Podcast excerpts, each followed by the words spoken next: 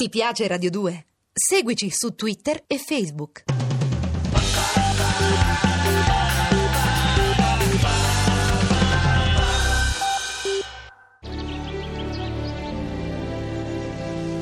Pacifico, già che siamo qui alla frescura di questo platano, è una domanda che mi sovviene. Quando uno ti dice ma quella canzone non l'ho capita, per te è un complimento oppure un'offesa?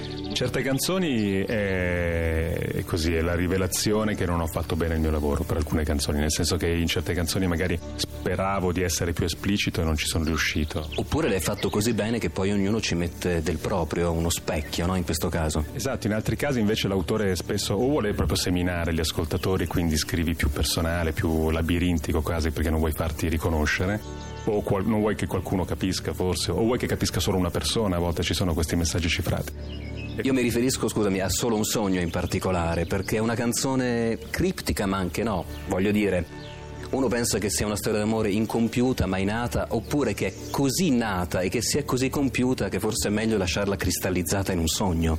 Quale delle due? No, quest'ultima interpretazione era quella, diciamo, più realistica, era più o meno quello lo spunto da cui sono partito, però quella canzone, la cosa che mi ha colpito è che molti l'hanno interpretata bene quasi più per l'atmosfera che per il testo, cioè c'era tra testo e arrangiamento c'era un suono che, che, non era solo il suono della parola, che ha comunicato abbastanza esattamente alle persone, sentivano che c'era una sensazione molto dolorosa e quando capita di, di provare delle cose molto dolorose a volte ci si auspica che sia un, un sogno.